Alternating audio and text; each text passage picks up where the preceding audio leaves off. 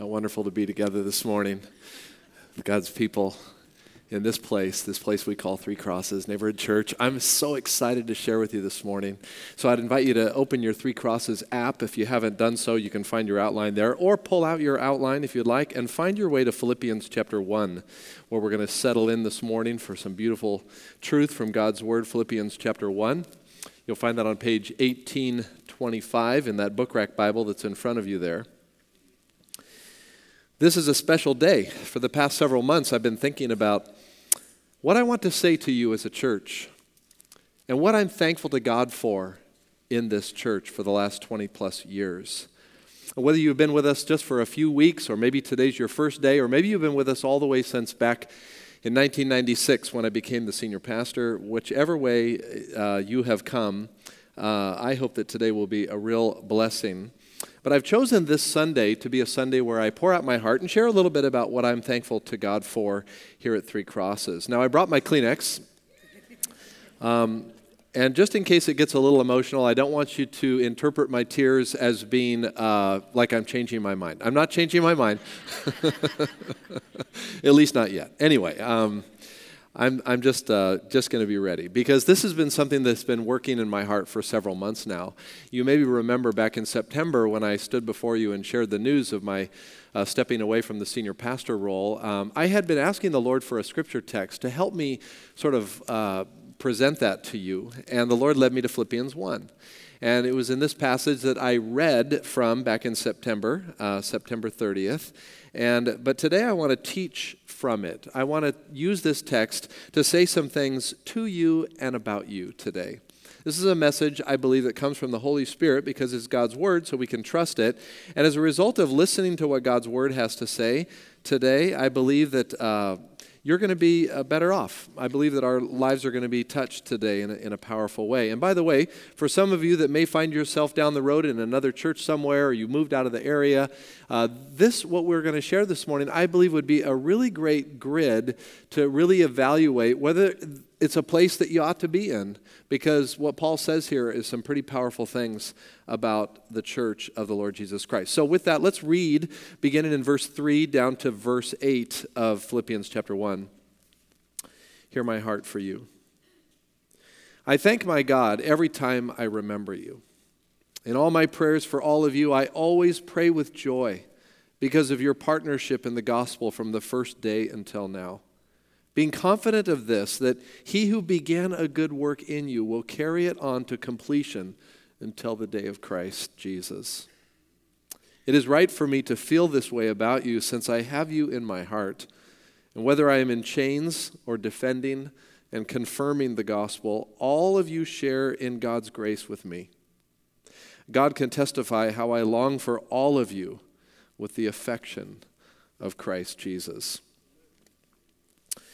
Well, you hear Paul's heart there. I wonder if you could pick out some of the themes that are there. Did you notice, first of all, there's some things about the Philippians, some things about them, and the memories of them that Paul had come to mind. There's something about prayer in this passage, and the power of prayer, and the beauty of prayer. There's something about fellowship and what it means to be in partnership with God and His people. There's something very powerful about the gospel in this text because they were partners with the gospel. There's something very powerful about completing the work or God finishing what He starts.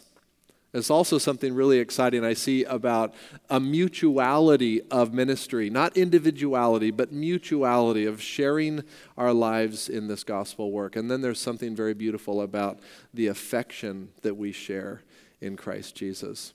Well, those, those sort of form the outline of where we're going this morning. And, and I've asked our, our program team if I could have just a little extra time today, which they granted me, and I appreciate it because there's a lot on my heart to share. If you're taking notes, I hope that you'll see, first of all, when I think about what I'm thankful for, I'm thankful for you. I'm thankful for you and all the memories.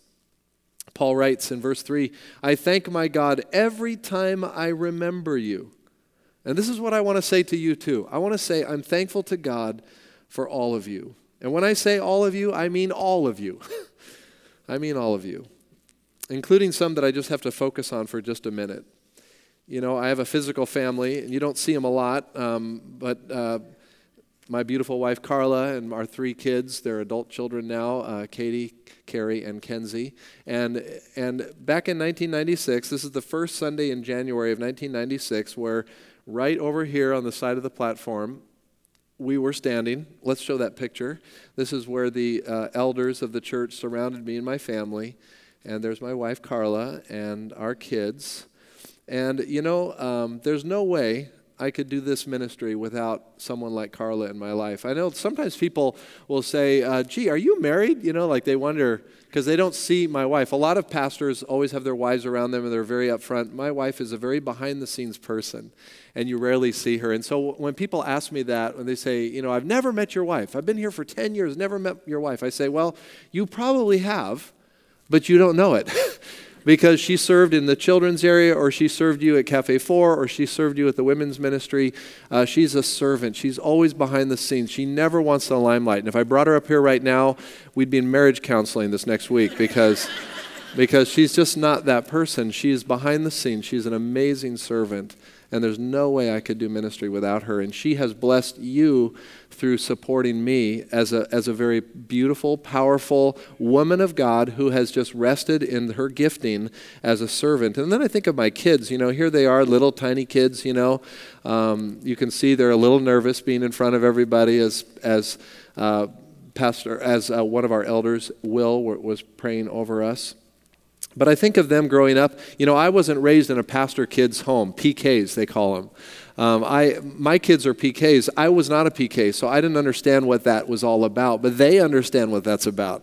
They understand what it's like to have their dad always be eh, sort of in the, in the flow of big events and things going on. And and how many times throughout the course of our family we planned our vacations around sermon series and around things that were happening in our church. Um, we planned our life schedules around what happened here, other people's celebrations, other people's this, other people's that. And, and I, just, I, I just thank God for my kids because they grew up, I think, sort of normal, even though they're, they're, they're kids like everybody else that has to find their way in life but at several times in their adulthood, I've set them aside and I've said, you know, hey, did you ever feel like an orphan in our home, an orphan to ministry or something? And they've always been so gracious to say, no, Dad, you know, we know you loved us, we know you cared for us, and I'm thankful for you because as a church, you let my kids just be my kids. And for the first 10 years of the ministry when I was a senior pastor, they were very involved here, and you just let our kids be our kids. You know, if they got in trouble, they got kicked out of youth group, that's just what happens. You know, they're just my kids. and, you know, they, they were just treated like everybody else, and I appreciated that. They all got involved, they all served, they all did wonderful things, and two of the three are, are, are here this morning. Um, my third is still up in Oregon with our grandchild, which I've still not for, forgiven. But anyway, um, I'm just joking. Anyway, they're all grown up. Here's a picture of them. They're grown up. This is when we were up on vacation this year, and that's my son-in-law Roman and my little grandson Jack, and my uh, daughter Carrie now is expecting her second, so another grandson. So I just may have to move to Oregon someday. Anyway. I'm just teasing, but uh, God has been so good. I, I, love our family. And then I think of my dear mother in law. You know, she's sitting back there with my family this morning, and you don't hear a lot about her much either, but I want to just kind of brag on her for a minute because she's a woman that has just been such a servant behind the scenes stuffing bulletins and doing things all these years with people that just she got her own little work crew and worked so hard. She works in our senior adults every week, planning a whole meal and cooking a whole meal. For years, she's done this. She's just a servant. She's a prayer warrior. She prays for you. Whenever I see her, she's telling me about people that she's been praying for and lives that are being changed. And, and she's always concerned about me. And she says sometimes, Larry, you look a little tired, you know. And, and she just always has such a beautiful spirit about her. Mom, I just love you so much. And I think of uh, my, my late father in law who, who came to know Christ just really on his deathbed. He had come down with cancer, and, and yet I was so grateful that he made that place in his heart for the Lord. And, and we baptized him in his home before he went home to be with the Lord. And I think of my own parents who've been gone now. I, they were with me for four years of my senior pastorate. Uh, my mom, then she passed, and my dad for 10 years total, and then he passed. But they used to sit right down here, right, right there where Amani's sitting this morning. And, and they would just love to come, and they just love, they would have been a member here if they could have. They just lived across the bay, but they were here so often. I just think of the legacy. I think of the amazing people in my life, and it's hard to talk about them all. I think of the eldership of our church. I think of um, I think of from the beginning of my tenure as senior pastor who have loved me, prayed for me, supported my vision, rallied around my heart's desires. They walked with me through hard times, lean times when we didn't have answers. They leaned in, they prayed, they held me accountable, they forgave me when I messed up.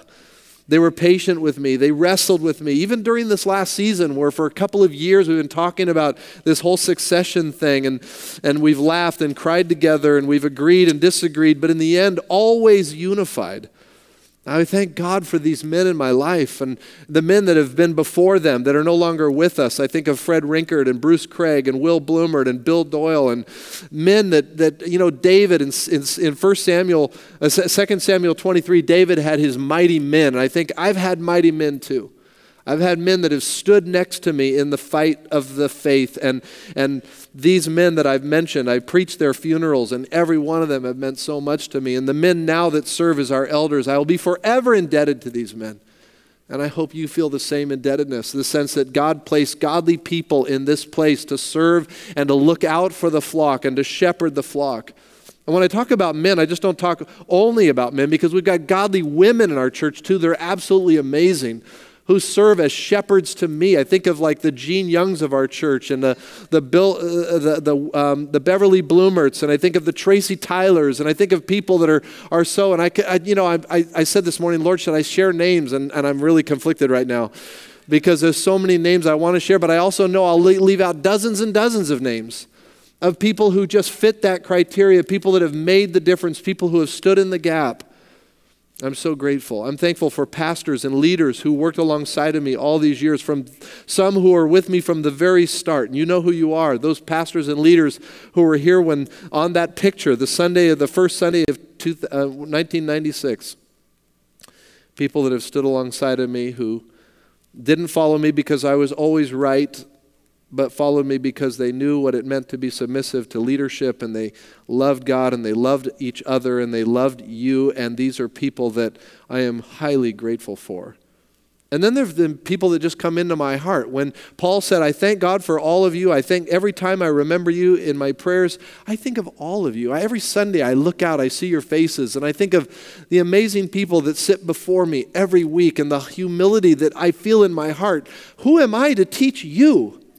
Who am I to bring the Word of God, the precious eternal Word of God? Who am I to do that for you? And I felt so humbled because you have come into my heart.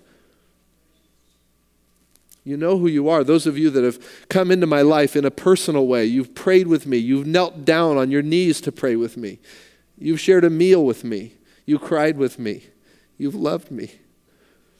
I'll never stop thanking God for you. Think about people that make a difference in our lives, and we should all have people like that in our lives. Anyway, um, you have been just so precious to me, all of you, and I thank God for you. Um, I think of people that I met here at our church, out in the community, and I could go on and on here. I think you're getting the point. I, I hope you're getting the point. I love you, and I thank God for you. And I think of the touch that you've had on my life as a pastor, you have ministered to me as a pastor. So, one thing I'm thankful for is you. Second thing I'm thankful for is prayer. I'm thankful for prayer and the joy it brings to pray for you and to be prayed for by you. Paul writes in verse 4 In all my prayers for all of you, I always pray with joy. I love that. The people, the moments, that Paul had at Philippi reminded him of his constant prayer for them. I'm not sure I've prayed as much or as earnestly or effectively for you as the apostle pray, Paul prayed for those at Philippi, but I sure know what he means. I know exactly what he means to find joy in praying for people that you love. And over the years of pastoring you, I've come to realize that the best and most important thing I can do for anyone is to pray for them. Prayer is not the last option.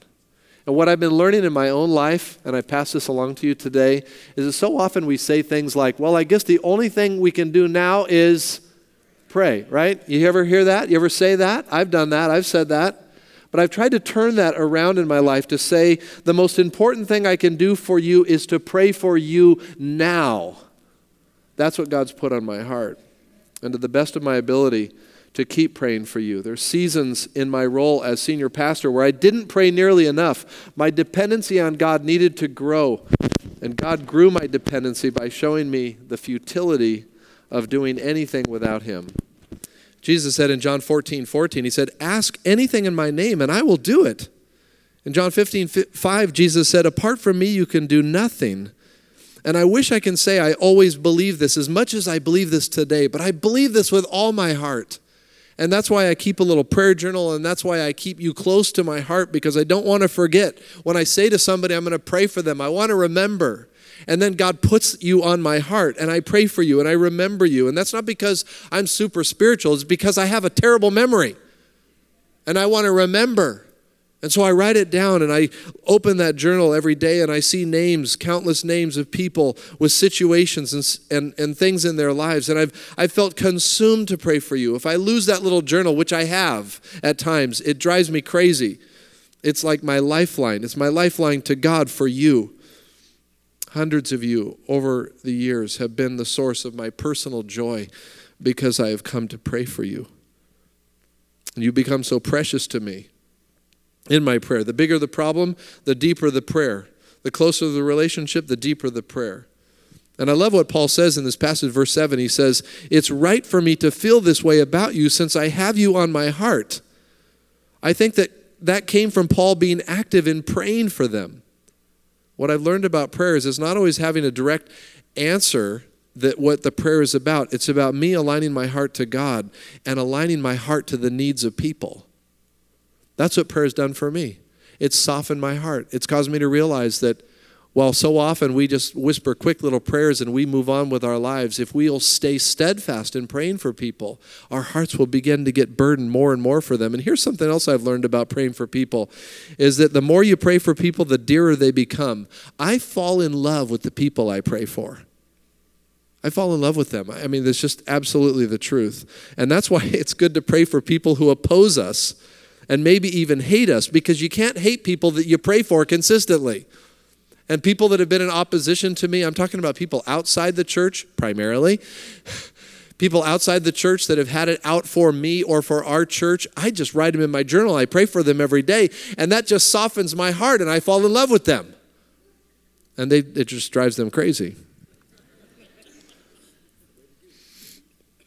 I had no idea this would happen to me. And I think of the people that pray for me. I know many of you pray for me a couple of years ago, I was down at the gym, and, and Daryl walked up to me, and Daryl said, Hey, he goes, I've never met. I'm in your church every week. My wife Bianca and I, we just love it so much. I just want you to know. I just see you here at the gym. I just want you to know every day before I leave for work, my wife and I stop and we pray for you specifically. And it just hit me. I, because other people say stuff like that too, and I know it's true. I know some of you pray.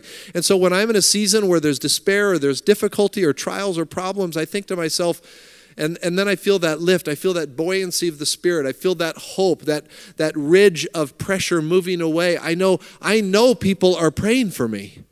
And I say, God, thank you for that. Sometimes when I'm preaching, I feel this anointing, and I know people are praying. Right where you're sitting, you're praying. You're saying, God, give him unction, give him power, give him strength. I know people pray for me, and I'm so grateful. And I hope, I hope you will pray for Danny the same way. Danny will need your prayers. But don't stop praying for me too, please. I don't. I'm thankful for you. I'm thankful for the memories. I'm thankful for prayer. Number three, I'm thankful for fellowship, that we belong to God and each other. Verse 5. I love this. He says, Because of your partnership in the gospel. I want to take a moment and talk about this word partnership. It comes from the Greek word translated here, uh, the Greek word koinonia. You've heard the word koinonia probably. It's a very uh, simple concept in the Greek language. It's, it's the idea of being in, in relationship with God, and in that moment, we join in relationship with others. It's a vertical and horizontal uh, axiom. It's what happens when we come into connection with God, we immediately have connection with each other. In Acts chapter 2, we read of those who believed, they devoted themselves to the apostles' teaching and to fellowship, to the breaking of bread and to prayer. Acts 2:42. John in his letter 1 John chapter 1 he writes we proclaim to you what we have seen and heard so that you may have fellowship with us and our fellowship is with the Father and with his son Jesus Christ and a few verses later he continues he said but but if we walk in the light as he is in the light we have fellowship with one another and the blood of Jesus his son purifies us from all sin Fellowship is being in partnership with others in the life of God himself now, there's a brand of Christianity out there that sees no cause or no need to be in fellowship with each other. It's only a vertical relationship with God. I talk to people all the time who think that it's okay just to have a relationship with God, but be disconnected to people who are in relationship with God. And that is not a biblical principle. That you won't find that anywhere in Scripture. And so I challenge the assumption that sometimes people just want a God and me relationship, a God and me uh, situation, but the scriptures, the New Testament scriptures, corroborate to say that if we say we have a God and me relationship, then I have a God and you and me relationship too. And that's something that I have to connect with. And it's not always easy. I mean, some people say, yeah, yeah, I've got that. I meet with my friend at Starbucks every other week and we pray together. That's not what the New Testament's talking about. It's talking about being in a place where there's movement, where there's mission, where there's concerted prayer, where there's a, where there's a sense of biblical authority in our lives, where there's accountability to scriptural principles, that there's a life on life exchange, there's honesty, integrity, all those things. And so often uh, I meet people in the in the community that that have they think they have a relationship with God and they might. I can't judge them, but they've divorced or they've moved away from relationship with God's people. And I just want you to hear my heart. I'm grateful for the fellowship that we've experienced because we have connected with the New Testament concept of koinonia. I've loved being in fellowship with God and others here at Three Crosses. Fellowship emphasizes our common bond, our mutuality of relationships. It conveys equality, not hierarchy. Sure, I've been your senior pastor, but really at the end of the day, I'm just one of you. I'm just part of the body of Christ. Jesus is our head, we are his body, we are his family. And that tells me also that I have a physical family, but I have a spiritual family. And my spiritual family is so precious, as precious, really. I know it's different but my spiritual family is as precious as my physical family to me. And that's what's so beautiful. And that can be your situation too. Some of us come from families that don't know Christ. It's so beautiful to have a physical family. But there's something even more beautiful when there's a spiritual family in our lives. And if they're one and the same, that's even better. Praise God for that. I love sharing with my family, physically, uh, my physical family. We read the Bible together, we pray together. That's a beautiful thing to experience. But to do that with others in the body of Christ is beautiful too. I'm grateful that ours is a church that's never idolized its leaders. We're not a church of the superstars. The DNA of our church has been we are a bunch of normal people doing business as usual, serving a great and mighty king who can do the most amazing, incredible things if we'll just pray and seek his face and look at what God has done around this place and then we celebrate it and we jo- we find joy in it. And that's what fellowship is. It's coming together. Can you remember all the sundays where we've just laughed together and and shouted out praise for what god has been doing in our lives? I'm thankful for you. I'm thankful for prayer. I'm thankful for fellowship. There's something else here i see. Verse 4 i'm thankful for the gospel and its central place in our ministry Paul continues with a specific kind of participation he's talking about. Notice there in verse 5, he says, partnership in the gospel from the first day until now. If you ever find yourself attending another church or looking for one that you happen to be checking out or evaluating, if our church, Three Crosses, is modeling what the New Testament church should be about, you could simply ask the question Is there a clear gospel focus here? Is what we're doing trying to impact others for the pure gospel of Jesus Christ? Because that's what Paul's saying here about the church at Philippi.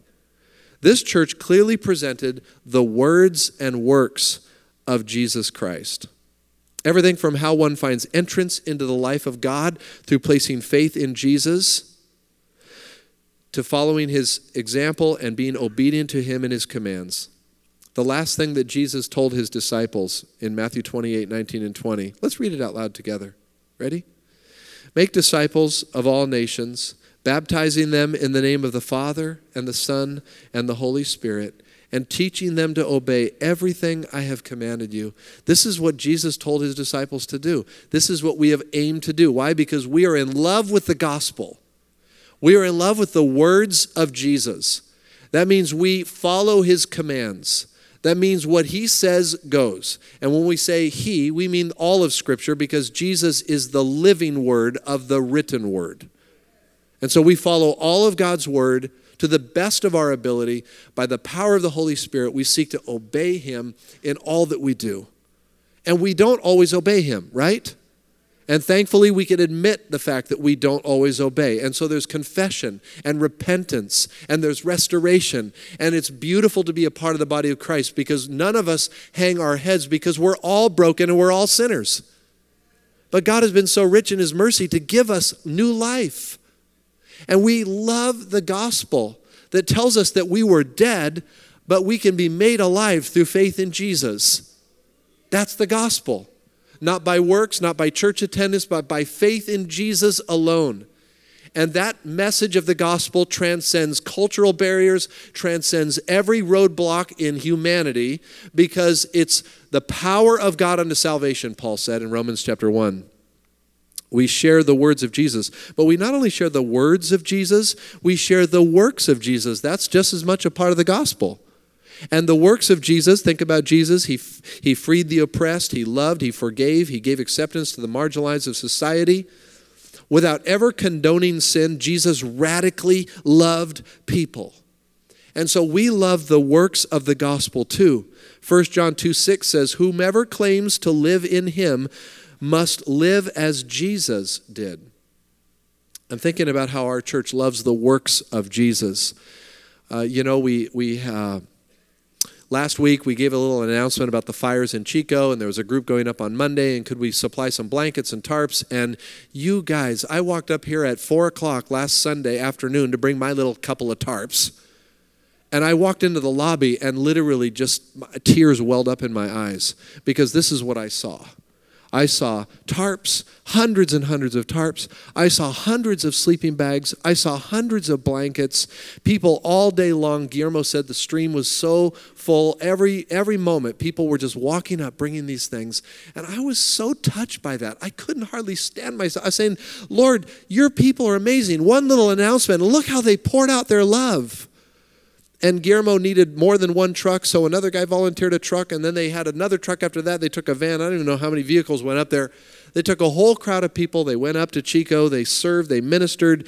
They did an amazing work up there. And, you know, they kept hearing from the people in the parking lots and people where they ministered. The people said, It's so amazing. It's the Christians who seem to be showing up to help us. That's what God does when we love the gospel. Few weeks ago, we had our, our food pantry.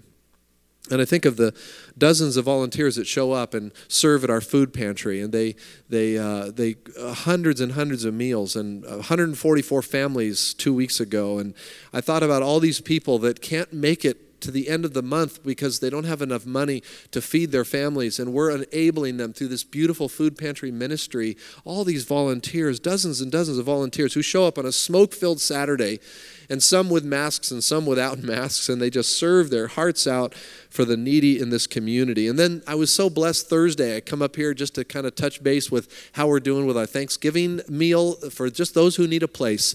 And we had families from our pantry. We had homeless people there. We had some people that just didn't have a place and a little Thanksgiving meal. And look at that spread, and it was full. There were 65 people that showed up. We had uh, almost that many volunteers showing up that morning, serving, working. These are just a few little glimpses. I, I kicked myself when I left because I didn't take pictures of the people actually sitting at the tables enjoying this sumptuous, amazing meal. And I thought, how beautiful this is. This is the work of the gospel. And we're not done. We're not even close to being done. And there's so much more that we could be doing and partnering with other ministries and other places. And whether it's orphan care or serving the homeless in our community or whatever we might be doing, it's the words of Jesus and the works of Jesus.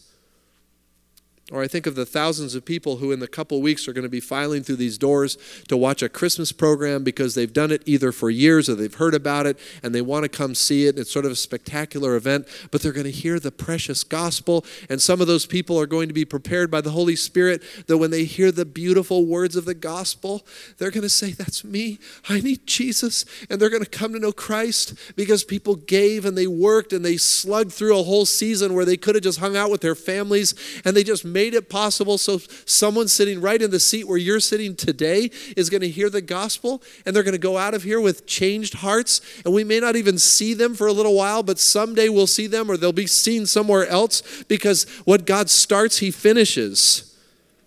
Which brings me to the next thing. I'm thankful that God finishes what He starts. Verse 6 being confident of this, that he who began a good work in you will carry it on to completion until the day of Christ Jesus. Brings me great comfort that God is more committed to bring people and ministries to maturity than we are. and knowing that he's committed to doing this, there's no reason for me to question or wonder the value of investing resources to make these kinds of things happen. You know, one of the great things about being around for a few decades is seeing people's lives in a longer trajectory. Seeing people who come in who are disinterested in the gospel, don't seem to have any care, concern, who go out, who come back, who go out, who come back, and then one day, boom, it clicks. I'm thinking of a young man named Ryan who, and I've got tons of stories, but time won't allow me, although I'm grateful for the time I have. I'm thinking of Ryan who grew up in a Christian home. There were Christian values in his home. He went to a Christian school right here in the area, Redwood Christian Schools. He went all the way through his senior year. He knew all the Bible verses, and then as soon as he graduated, he dumped his faith and pretty much walked into the world and just kept running after the world, chasing the wind. But his love for basketball brought him up to our church gym a couple of times a week in the last few years. He started coming back to the church gym to play basketball. And I remember a few conversations. I would invite him to things, I'd ask him how he was doing in his faith. And usually the answers were pretty dismissive. And in fact, we were laughing the other day when he reminded me of the time he told me, Well, actually, I'm exploring Buddhism and I really don't care much about Christianity anymore. And I remember thinking as I went home, Lord, I'm just going to keep praying for him because I know you're not finished. And the seeds that were planted are going to one day grow. And then this last August, we're playing basketball, we're just warming up, and Ryan walks up to me and he goes, Hey, do you have any books on discipleship? I, I really need to learn what it means to really follow Christ. I go, What? And he tells me the story that he just wakes up one morning the week before and it was like the clouds had parted, and the Spirit of God was saying, What are you doing with your life? Get out of your bed of sin and start following me. And he's been on a course the last two months. He's been following Christ with all his heart and devouring Scripture and learning the Word of God and obeying Scripture every day. And I look at his life and I go, God finishes what he starts. And that's maybe some of us this morning. You know, by the way, people that come through our doors and maybe they even come to know Christ, that seed is planted, they reach out, and then we don't see them for a while. We don't know what's really going on in their life. Listen, if the seed went in, if it was the true seed that goes in, and if God had prepared the heart, all we need to do is keep setting the table and keep bringing the Word of God and keep sharing the love of Christ and keep ex, uh, uh, expressing the gospel message, and God is going to take care of all those people who are His. He's going to draw them back in, whether it's here or somewhere else. You know, we have countless people that come through our Christmas program or Easter or one of those things and they, they pray, they trust in Christ.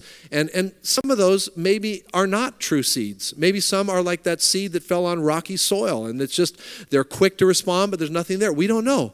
But I've had people challenge me sometimes. Do you really, you know, does it really matter to you that people are trusting in Christ and you don't know what's going on with their lives and say, look, that's not my department, that's God's department. And God's going to take care of every person that comes to know who He is. I'm thankful that God finishes what He starts.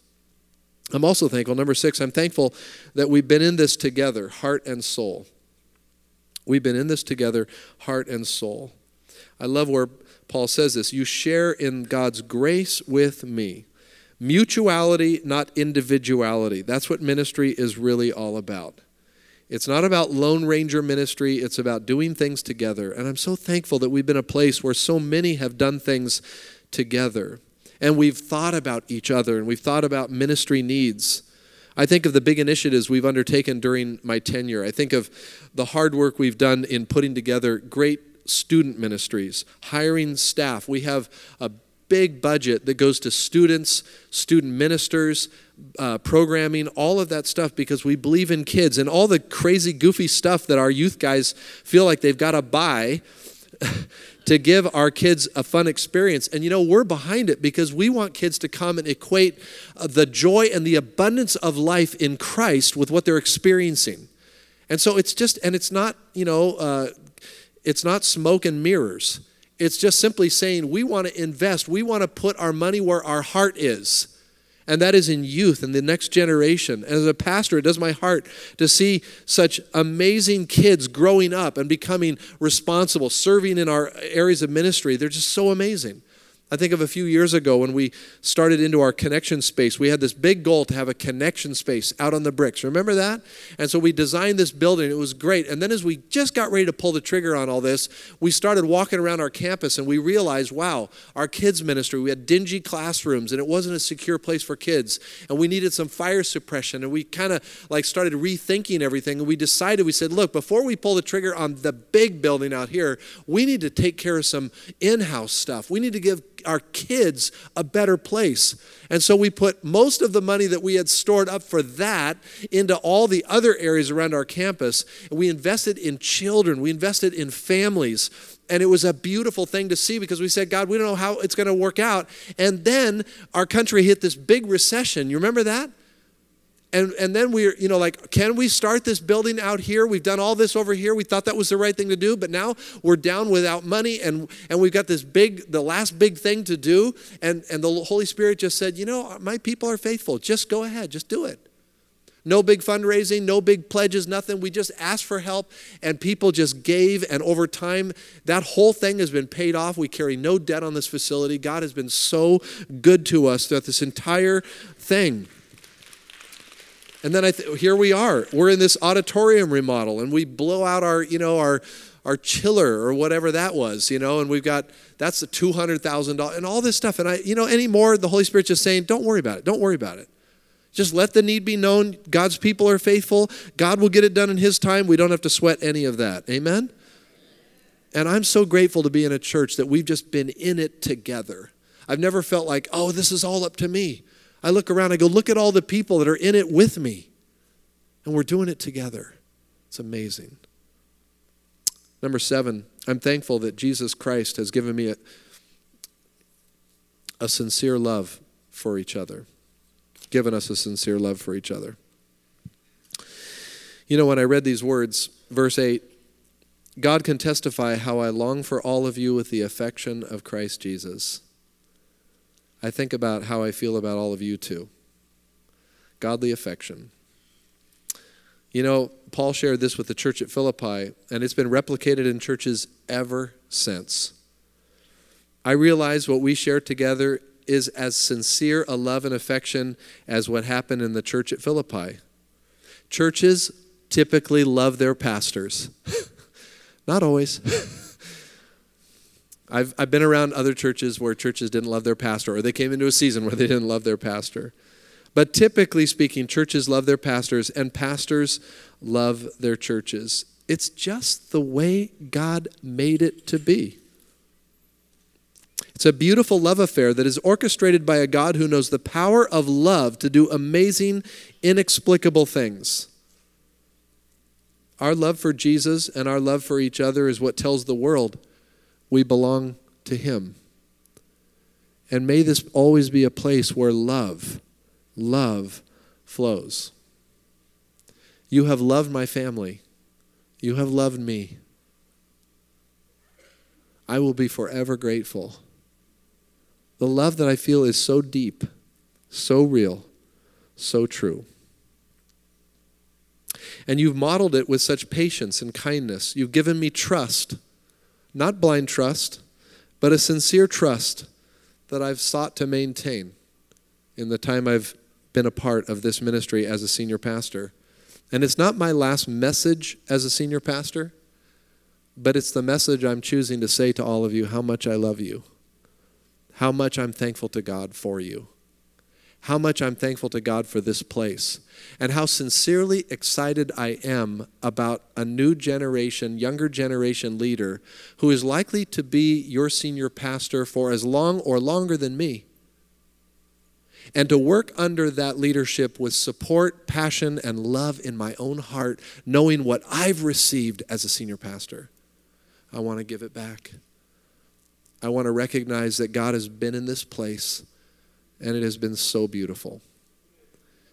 You know, um, I have these snapshots in my head of various times walking out of our church and I don't know if I can convey this the way it happens in my heart, but typically, and I'm thinking mostly of our big theatrical outreaches, Christmas, Easter, or even our summer musicals. And I'm usually, usually, not always, but usually I'm the last one to leave. I, you know, I hang out forever in the lobby. I talk to people. I go to my office. I connect a few things. And usually I'm one of the last people leaving. And as I walk down the steps, I'm thinking of like a Christmas. And maybe it's the last one, the last big one that we've had. And I'm walking down the steps and I look out and I see the crosses. The parking lot is empty. And those beautiful crosses are just beaming across the sky. And I think to myself, God,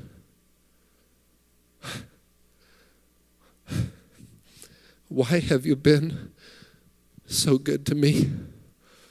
this church, this place called Three Crosses. You blessed me with an amazing family, an amazing church family.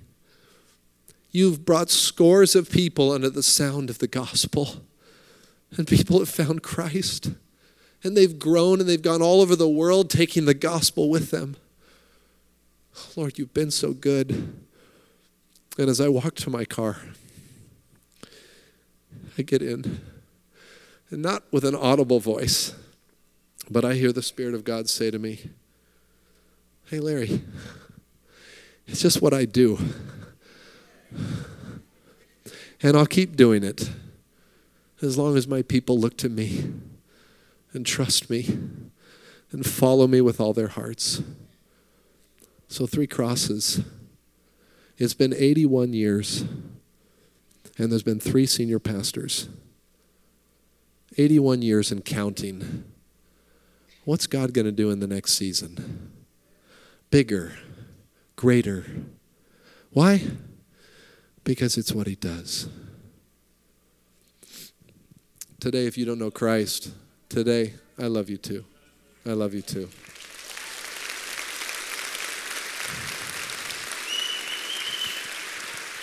Today, Today, if you if you've never come to trust in Christ, I want to invite you to come and trust in Christ right now. You know, this is a place where so many around you have come to trust in Christ. And today maybe is your turn to step over that line of faith and say, Yes, I believe. And if you do, heaven rejoices because that's what this ministry is all about and will always be about. Let's go to the Lord. Lord, thank you for this place we call Three Crosses. Thank you for this amazing church. And I know we have a bias, Lord. Other people feel just exactly the same toward their churches. But it's here, it's us. And I look out, Lord, today and I see people, I see their faces, even way up in the balcony, I see their faces. And I'm just so grateful, Lord. I am truly blessed. And none of this would have happened if you had not first called me to yourself, like you've called every one of us sitting here today that have come to trust in you. And Lord, if you brought someone today that needs a relationship with you, let them today trust and follow you. Let it be today, Thanksgiving weekend. Let the journey begin. And if that's you, my friend, wherever you are, just open your heart, trust in Christ right now. Just believe. Believe that He died for you and rose again from the grave. And welcome Him as your Lord and Savior. Lord, hear the prayers of your people, and as we worship you now, Lord, let it be sweet. Let it be sweet. Let the words of our mouths and the meditation of our hearts be pleasing to you, O God, our Redeemer.